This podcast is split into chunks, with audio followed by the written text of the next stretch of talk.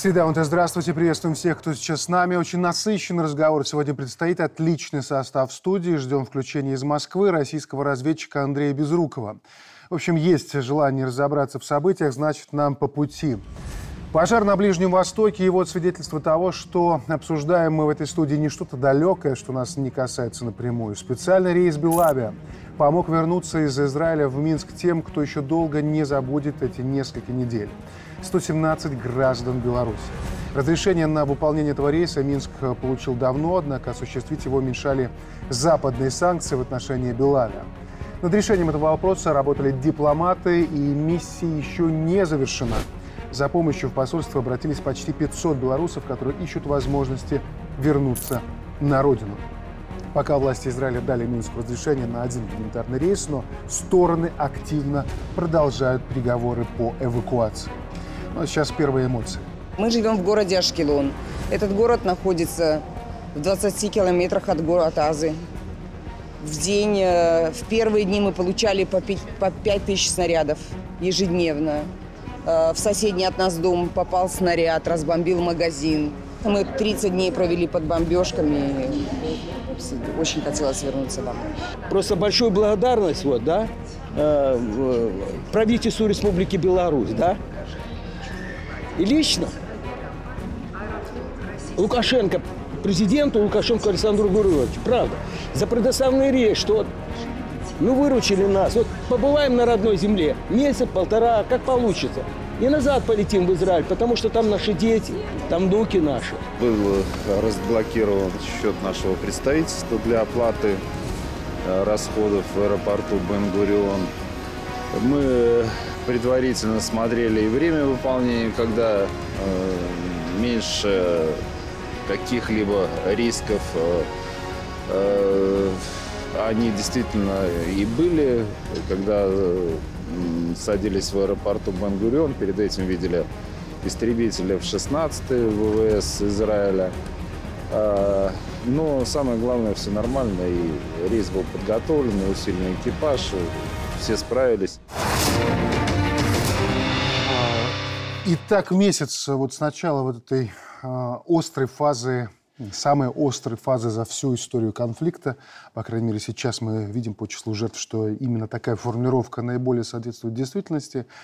Э, что этот месяц нам показал, Николай Евгеньевич? Что главное мы поняли про эту ситуацию? Этот месяц показал, что, опять же, мир меняется. Меняется окружение, меняется сознание людей и осознание себя в этом мире. Если буквально два месяца назад большинство аналитиков говорило о том, что может возникнуть небольшая локальная война, там, э, обычного типа, неделя, две и конец.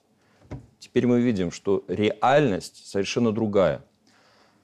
Сегодня те механизмы, которые многие годы позволяли э, нивелировать проблему в этом регионе, в том числе не допустить широкомасштабного применения военной силы, они работали. А в, со- в современном мире это не происходит. Даже ведущие государства мира, которыми являются Соединенные Штаты, Российская Федерация, Китай, не до конца способны повлиять на те процессы, которые проходят в таком небольшом, э, достаточно изученном регионе. Но это же не объективный процесс, то, что произошла эта вспышка. Вы знаете, а искусственная наверное, Или к этому шло? только время покажет, mm как, э, что было на самом деле. Но, на мой взгляд, все-таки к этому шло. mm Потому что э, высказывания сторон, они были определенные, в том числе и антисемитские настроения, в общем-то, в мире, э, они формировались. Кроме того, вот постоянная экспансия Израиля в этом регионе – и ее формирование, невыполнение ведущими государствами мира своих обязательств, в том числе по созданию Палестины, привели в конечном итоге к этому результату. Ведь э, исламский мир, он э, терпелив. Есть определенные традиции, но, вот это большое но, все-таки надо выполнять свои обязательства и свои обещания. Прошли не то что десятилетия, уже выросло не одно поколение с того момента, как было принято решение о создании палестинского государства. Оно не создано. Вопрос, почему? И вот этот вопрос, в том числе с постоянным э, поддержкой Соединенными Штатами Израиля, э, замалчивание любых, скажем, нарушений, нанесение ударов по Сирии, по Египту, по соседним государствам, по Иордании, по любым государствам. То есть Израиль можно делать все. Соседям они должны, во-первых, поддерживаться всевозможных позиций, не выходить за рамки решений, то есть получается опять не то, что двойные, а тройные стандарты. И эти стандарты международного уровня в нужный момент могут не использоваться, либо использоваться. И в данной ситуации, когда ослабла США, когда связи международные и э, противовесы уничтожены практически, этот конфликт внутренний используется для решения собственной задачи. А, нынешняя фаза Нетаньяху отвергает все предложения США о прекращении огня. Об этом сообщает журналист-расследователь Сеймур Херш. А, ссылаясь на свои источники, как обычно, а мы знаем, что его источники достаточно надежные.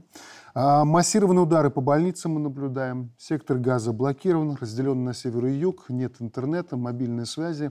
Вот что дальше? Вот какой шаг может быть следующим в таком случае? С точки зрения Израиля, следующий шаг – это введение войск окончательно на территорию Палестины и, э, имеется в виду, анклава палестинского – и уничтожение сектора газа как такового с точки зрения самостоятельности. Возможен такой вариант. Но вообще-то Израиль решает не эту задачу.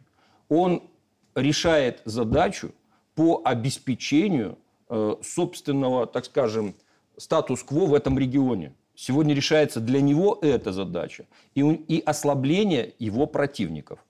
Но, на мой взгляд, сегодня даже не Израиль главный игрок в этом большом процессе.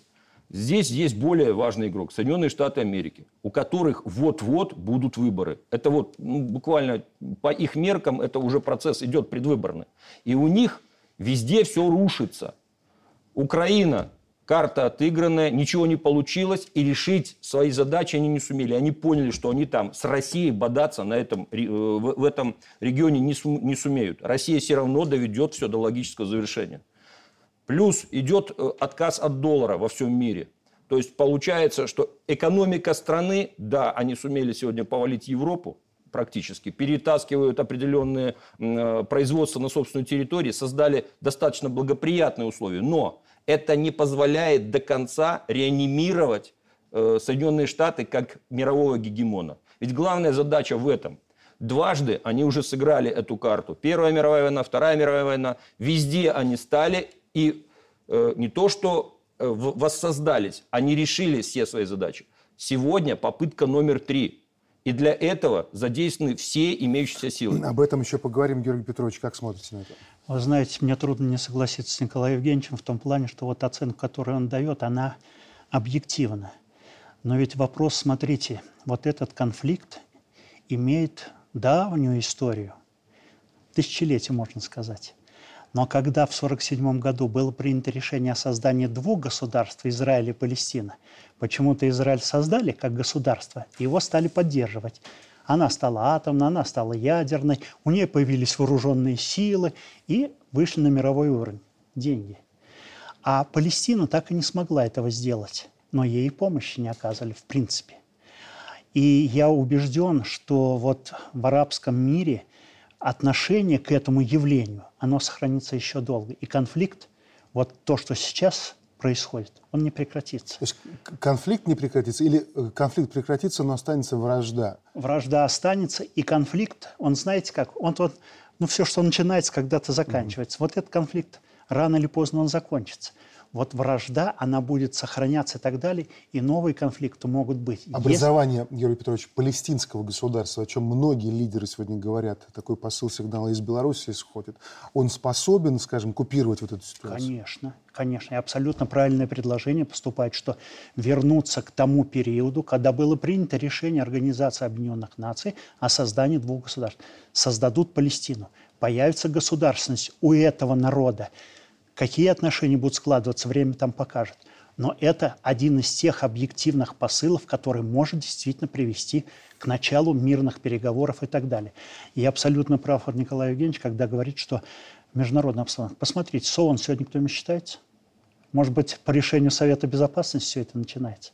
Может быть, работают другие международные структуры и так далее. Мир на изломе. В таком варианте он, конечно, существовать не будет. И в этом плане очень важно найти сегодня тот вариант, который устроил бы вот те государства, которые имеют место быть сегодня на земном шаре. А пока, а пока ситуация такая. Экс-премьер-министр Израиля Ихуд Барак. Давайте послушаем. У Израиля есть всего несколько недель, говорит он, чтобы завершить операцию в секторе Газа и не испортить отношения с Западом. Общественное мнение, особенно в США, относительно израильских ударов по анклаву, быстро меняется. И здесь вот на поверхности сразу два вывода. Первый, конечно же, он прав, потому что э, в преддверии выборов в США все будут обращать внимание на общественное мнение, оно стремительно меняется. А во-вторых, мы ведь понимаем, что современные войны, когда слышим о том, что нам нужно поторапливаться, это говорит о том, а вы люди военные, вы меня поправьте, если я не прав, это намекает на то, что будет еще больше жертв среди мирного населения, потому что начнется суета, начнутся некорректные удары, когда цели будут не избирательными, а будут просто поливать туда, а дальше обоснуем, почему мы ударили в эти места. Что вы видите в этих словах бывшего премьера Израиля? Знаете, я сразу же скажу, что человек глубоко мыслит и четко понимает происходящее событие. Обратите внимание, за последние три недели диаметрально противоположные мнения появились в средствах массовой информации. Если первоначально весь Запад даже российская страна. В общем, то есть и Запад, и Восток поддерживали Израиль. И на самом деле так было, потому что был удар по его территории, было большое количество жертв, и люди, нормальные люди, четко понимали, что это надо остановить. И первая фраза была «остановить как можно быстрее, найти точки соприкосновения и так далее». И было сочувствие Израилю, была соответствующая, так скажем, поддержка и политическая, и экономическая, ну, все виды поддержки. Но после этого что сделал Израиль? Он начал э, масштабную операцию на, на территории Газа. И уже э, количество жертв как правильно говорят россияне, непропорционально тому, что происходит. И самое главное, ведь удары наносятся не по военным объектам. Можно называть, что хочешь. Но когда взрывают больницу, она полностью складывается. И там под... Э, колонну скорой помощи. Да, колонну скорой помощи. Уничтожаются дети, а детей уже более трех тысяч, которые там погибли. И это не последние цифры. А общее количество погибших уже более 10 тысяч и идет дальше. И 70% это женщины и дети. Вот. И вопрос, с кем вы воюете, уважаемый Израиль? Вы пере, страна, пережившая геноцид, вы пережившие Холокост, о, котором говорите на каждом, так скажем, перекрестке. Да, это было. Конечно. Но сегодня вы занимаетесь тем же самым на территории Палестины. Страны, которая, в общем-то, э, хотел, ничего не просит. Она просит самостоятельности и бьется за эту самостоятельность. А самое страшное заключается в другом, что люди видят, что страна, которая Израиль, которую все годы поддерживали, которую продвигали на всех возможных э, э, площадках мировых, она сегодня занимается уничтожением населения сектора газа, используя современнейшее оружие, которое предоставляют Соединенные Штаты, которое она сама производит, и говорит да, да, словно, мы этого не остановим до тех пор, пока не решим свои задачи. Вопрос, что будет дальше?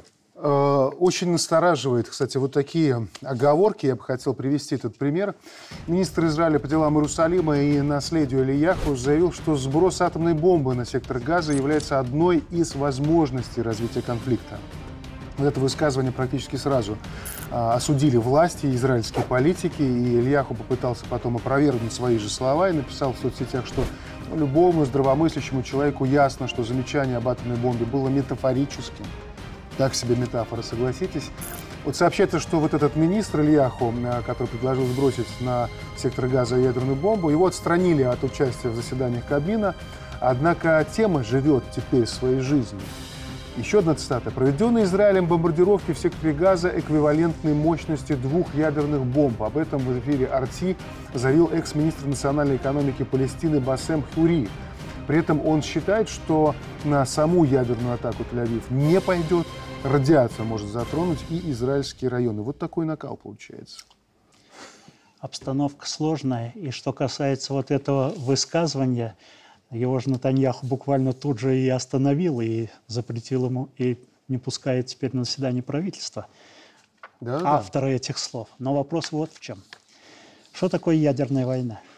Мира на земной шарике не будет. Почему? Посмотрите, сколько атомных э, государств в мире. Если мы говорим о вооруженных силах, их чуть меньше. А то, что атомные станции имеют место быть, и то, что есть уран у большинства стран и так далее, то это приведет к тому, что человечество с этой земли прекратит существование на этой земле. И отсюда, какие бы дурные мысли у некоторых в головах не были, их остановит естественное стремление сохранить собственную жизнь. И вот это сегодня идет борьба. Поэтому высказывания некоторых политиков, которые заинтересованы, в том числе в получении прибыли, извините меня, на каждой войне некоторые зарабатывают, а с кровью платят всегда простые люди, они не совсем правы. Обычное человечество, вот общество мировое, оно дальше так жить не может. Ну, давайте вспомним опять историю. Посмотрите, накануне Первой мировой войны существовало 59 государств. Накануне Второй мировой войны порядка 76, около 80. А сейчас их 200 с лишним. Признаны, не признаны и так далее. Скажите, а какие народы сегодня имеют право на государство, но не имеют? Та же палестинцы, те же курды, те же цыгане и так далее. И таких народов еще много все это придет к тому, что нужно новое мироустройство, где либо ООН работает со своими структурами, либо оно просто я бы еще меняется на новое. Сейчас, Николай Ильич, я буквально просто вот эту тему mm-hmm. важно не потерять. Она очень созвучна с тем, а, чем живет сегодня вот этот политический, даже, может быть, философский нарратив арабского мира. А, вот я предлагаю послушать мнение, которое звучит в арабском мире. Вот читаем обозревателя иракской газеты «Сауд аль-Ирак» Мухаммеда Сабера. Вот что он пишет. «Россия и Китай разгромят Соединенные Штаты и сформируют новый миропорядок. По его словам, две сильнейшие державы намерены нарисовать новую карту мира. Пекин и Москва сами распределяют роли между игроками. Вашингтон не может противостоять этому.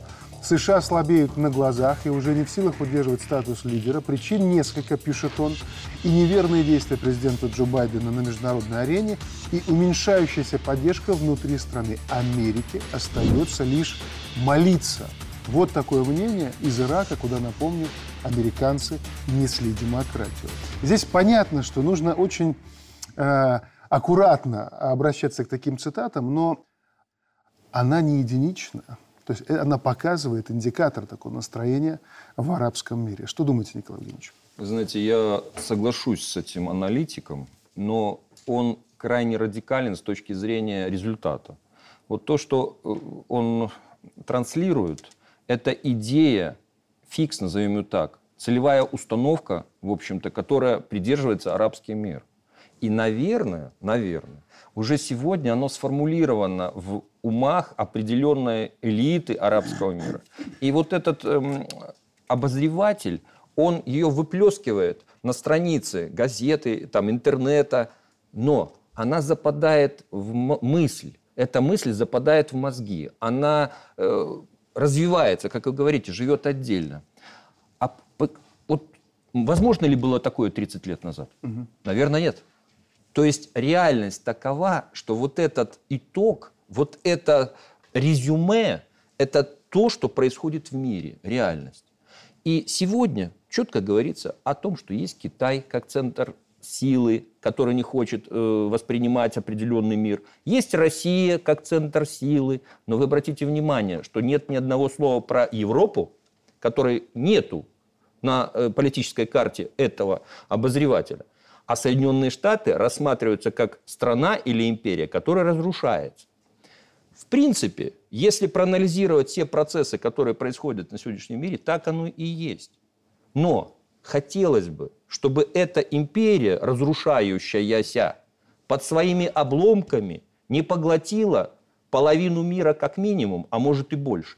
Но, к сожалению, э, вот это Вашингтон сегодня недопонимает до конца, к чему это может привести. Точнее, может, так, угу. я не, неправильно сказал. Он понимает, к чему это может привести, но как выйти из этого положения, сохранив статус-кво, он не понимает. И вот здесь могут быть приняты самые э, жуткие решения. И, возможно, зачастую непродуманные. Но необходимо понимать следующее. Он, не вли... Вашингтон, Соединенные Штаты, как центр силы, до конца не способен контролировать те процессы, которые происходят, в том числе на Ближнем Востоке сегодня.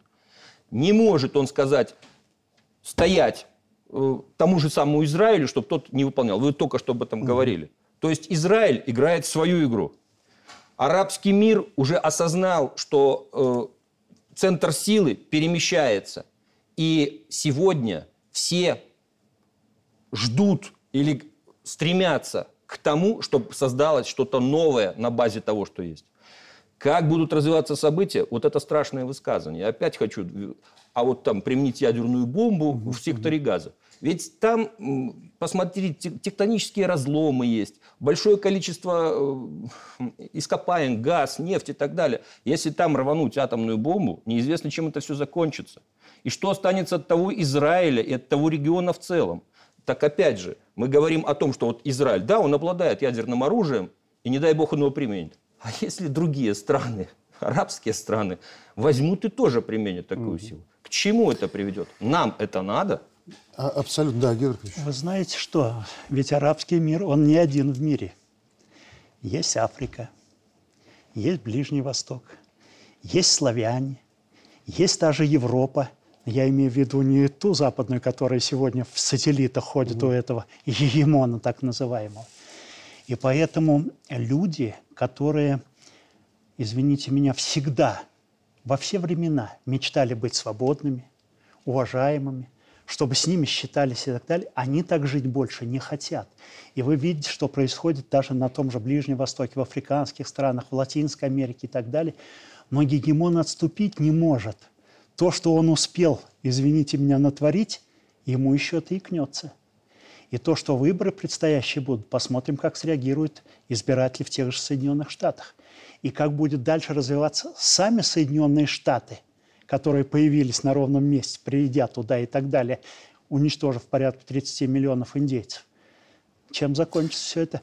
Память у народа веками сохраняется. И вот это нужно понимать, когда тот или иной политик принимает решение, конечно, ему советуют, конечно, ему подсказывают и все, но он должен понимать, что все это, любое добро или зло, оно возвращается. Особенно зло За с удвоенной энергией. платить. И отвечать. Самый, самый подходящий момент перейти к украинской теме.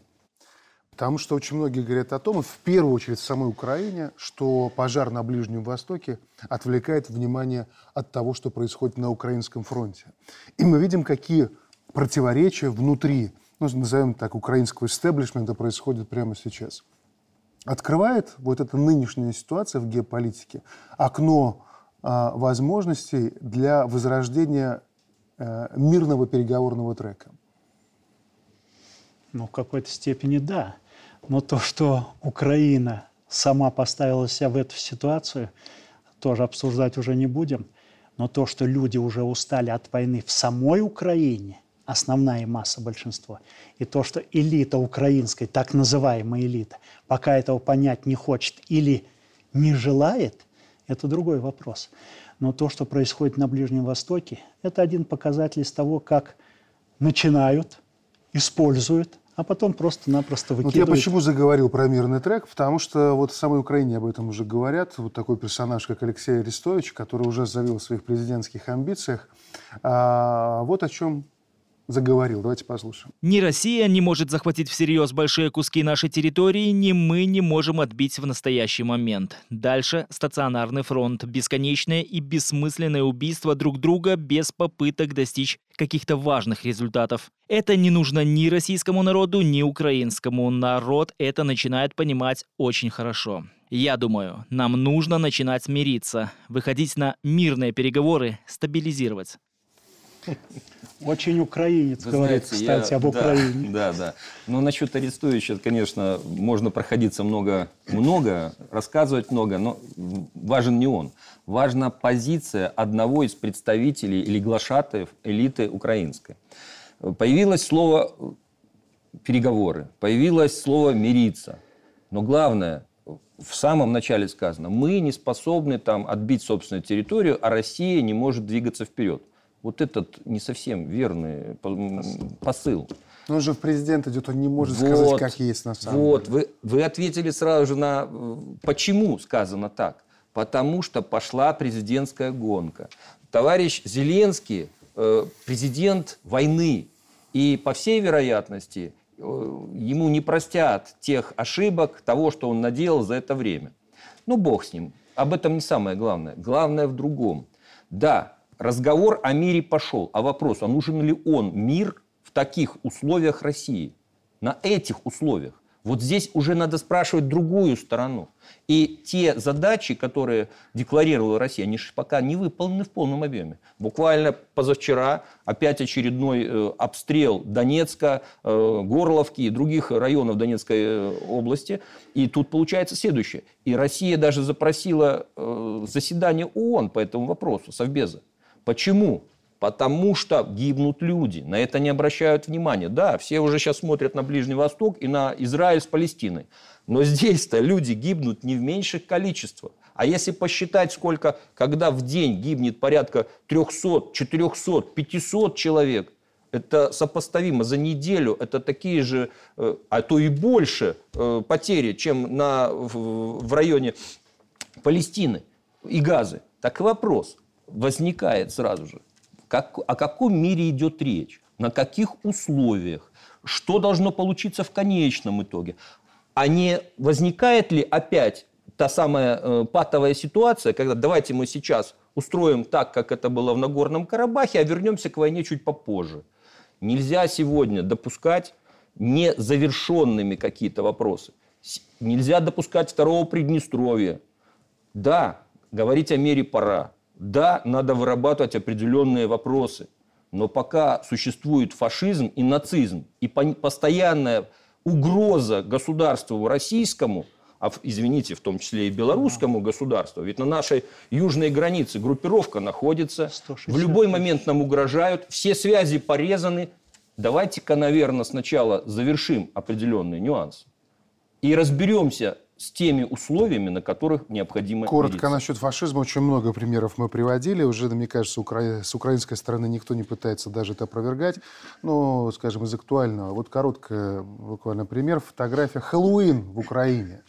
Украинские дети наряжаются. Вот посмотрите. В общем-то, тут комментарии ну, да. излишни. Зеленский совсем недавно вроде как согласился, что да, надо проводить президентские выборы. Дожали его э, гости из Вашингтона, там сенатор Грэм приезжал и его коллеги. А накануне вдруг взял и сказал, что надо отменять, и отменил поручение готовиться к президентским выборам. Говорит, сейчас время битвы, а выборы не ко времени. Послушаем его.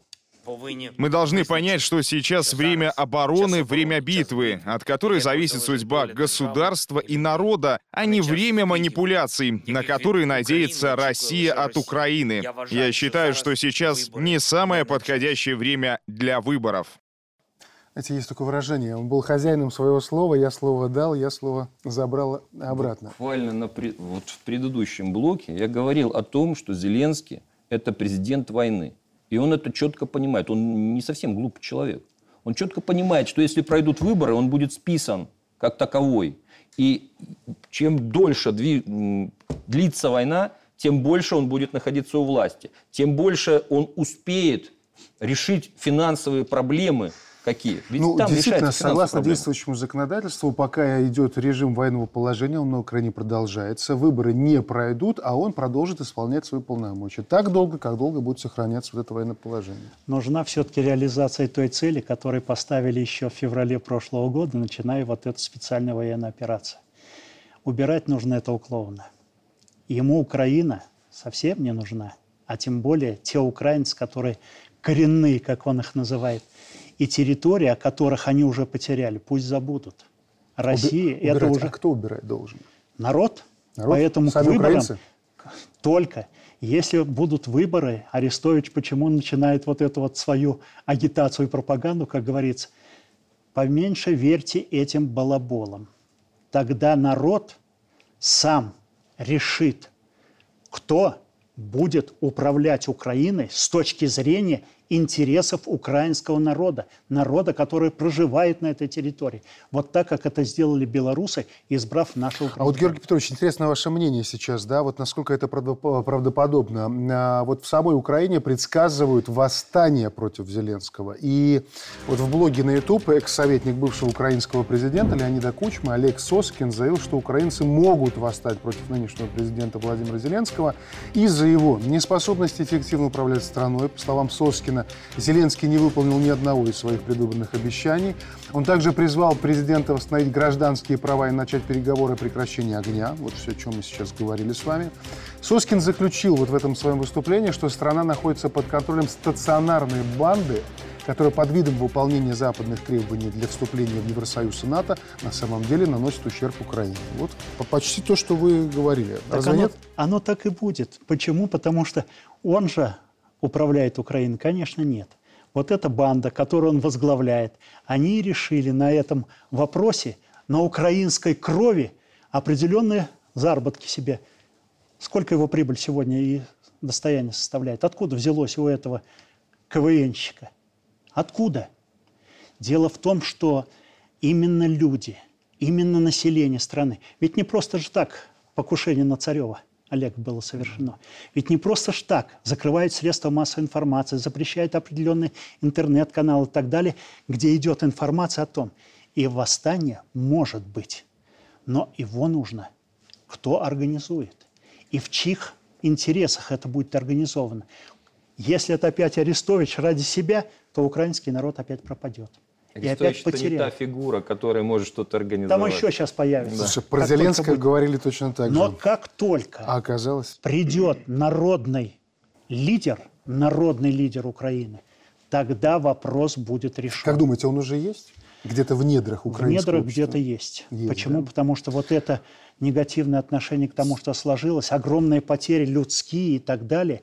Но из-за рубежа кто сбежал и кто имеет, конечно, они будут по-другому. Но коренные жители, которые остались здесь, знают, что такое война, что такое гибель, что такое нужда, что такое недоедание и так далее. Они этого ему никогда не простят. И внутри этого народа как раз появится один из тех лидеров, который может организовать работу Об в интересах общего несколько месяцев назад мы уже говорили, что в конечном итоге появится такой лидер, и я почти уверен, что он уже есть. И может быть даже не один, кто способен решить задачи э, в интересах украинского народа. Народ. Именно так. Но вы обратите внимание на вот очень много информации, особенно в интернет-ресурсах, связанные с высказыванием военных, которые находятся на передовой, которые реально ведут войну и выступают против России, войск Российской Федерации. Но даже они Э, говорят о том, что их предают, о том, что э, неправильно управляется государство, что на их крови делаются деньги. И это в различных интерпретациях приходит от уровня командира э, там, батальона, от уровня рядовых солдат. Но вот последнее, допустим, идет разговор о стычке между Э, президентом и Залужным. Да, да, да. Ведь э, Залужный, чтобы мы там не говорили, адекватный военный, который имеет хорошее образование, понимает, что происходит кругом, и он четко э, транслирует своему командующему, главнокомандующему, что этими силами, этими ресурсами я поставленные задачи решить в полном объеме не способен. И что получает в ответ – а в ответ не получает ничего, кроме обещаний того, что держитесь, и вы не, не до конца правильно выполняете свои... Сейчас пошли дальше. Да. Сейчас начали убирать его ближайшее окружение. окружение. Э, кроме того, что убирают ближайшее окружение, ведь идет разговор о том, что и на него готовилось покушение буквально несколько да, дней да, назад. Да. да, с подарками. Ведь это настолько, как это вам сказать, э, наигранная ситуация. Но от этой наигранности человека могло бы уже и не быть если бы все сложилось как умеют делать спецслужбы. А мы видели по примерам того, как взрывают в российских России, блогеров да. и лидеров мнений. И я не удивлюсь, их, если их он уже сегодня похоже, стал одной из мишеней, которую, которую необходимо убрать со шахматной доски. Уважаемый клика Зеленского да. есть клика террористическая, и это нужно тоже понимать, и народ это видит. Вот, вот как раз в продолжение, э, не так много времени, но у нас ведь есть и другие соседи, да, на, на Западе, э, Прибалтика, Польша. Мы видим, какую позицию заняли сейчас их политики. Но с другой стороны, вот если логически мыслить, ведь то, что происходит сейчас на Украине, с Украиной и ее политиками, не говоря уже о том, что происходит с людьми Украины, должно стать таким колоссальным уроком для наших западных соседей. А, а, на днях очень интересная реплика была у нашего президента в Островце по поводу как раз наших соседей на Западе. Давайте послушаем, потом попытаемся все это осознать вместе и сделать выводы. Давайте послушаем. Вот в Польше новое руководство. Я там не в восхищении, что вот пришел Дональд Туск, я его знаю давно. Я сразу до выборов сказал, что это человек проевропейский. А писанная ПИС – это больше проамериканская партия была. Но это не значит, что завтра там поменяется политика в отношении Беларуси.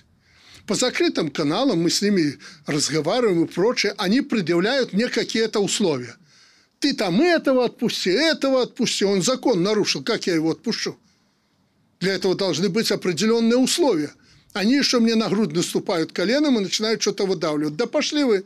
Мы суверенные, независимые государства. Мы будем проводить ту политику, которая в интересах нашего народа. Вот этим все сказано. Если они готовы на это, завтра мы готовы пожать друг другу руку в любом месте и готовы с ними сотрудничать. Многое от вас зависит многое зависит. Поддерживайте с литовцами, поляками нормальные отношения. С ними не надо ссориться. Мы один народ фактически в этой колыбели. Наши они соседи, никуда не денешься. Собственно, это, если очень упрощенно, то рецепт мира в нашем регионе. По крайней мере, с нашими соседями. Да, но соседи не выбирают, абсолютно прав глава государства, когда говорит об этом публично. Но ведь вопрос, если посмотреть историю отношений Польши с Российской империей, с Россией, с Советским Союзом, определенный период, кроме когда была ПНР, ведь они же все время мечтали сюда прийти – ведь не просто так же даже 4 ноября поляков, так сказать, в свое время выгнали с Москвы. Да, вот вас говорит историк. А если говорить да, вот так историк. прагматично, вот мы начали программу с того, что говорим о том, что мир вот так вот сломался и говорит, теперь давайте по-новому пытаться строить этот мир. И вот у нас есть поляки, литовцы, латыши, ни один человек обычный в мире не хочет войны. Он хочет воспитывать детей, он хочет получать зарплату, смотреть мир. И вот президент же очень четко сейчас развел. Вот есть политики, да, отмороженные, сейчас. И есть основная масса населения. Есть люди, с которыми нужно поддерживать отношения, как бы трудно не было. И мы будем их поддерживать. И вот это реальность. И в этой реальности мы не живем там по 200, по 300 лет. У нас нет этого исторического прошлого в наших вот сегодняшнем дне. Вот из этого, вот, а, из этого зерна как нам вырастить мир в нашем регионе? Вы знаете, вот рецепт прекрасен, четкий, ясный и доходчивый. И самое главное, с глубокой исторической ретроспективой. Понимаете, я всегда очень уважаю людей, которые способны делать правильные выводы. Зачастую вот э, есть примеры, есть события, но из них делаются неверные выводы. Наш президент сделал исключительно верный вывод и транслирует его не только нашим средствам массовой информации, он транслирует его всему миру. Давайте жить дружно. Это первое. Второе. Давайте находить точки соприкосновения и находить взаимовыгодные условия для существования. И третий момент. Не надо ставить никаких условий и ультиматумов. Именно вопрос равноправия, вопрос взаимопонимания, вот это то зерно и тот базис, на котором может строиться будущий мир. Именно на мой взгляд, я услышал именно это в словах нашего главы государства. И самое главное, что хотелось бы, чтобы дошло до наших ближайших соседей, что мы делаем правильные исторические выводы. Мы понимаем, что народ, он народ. Руководство и власть – это на руководство и власть. Они приходят и уходят, а народ остается. Посыл главы да. государства – это посыл не только нам, России и нашим соседям. Угу. Это посыл всему миру.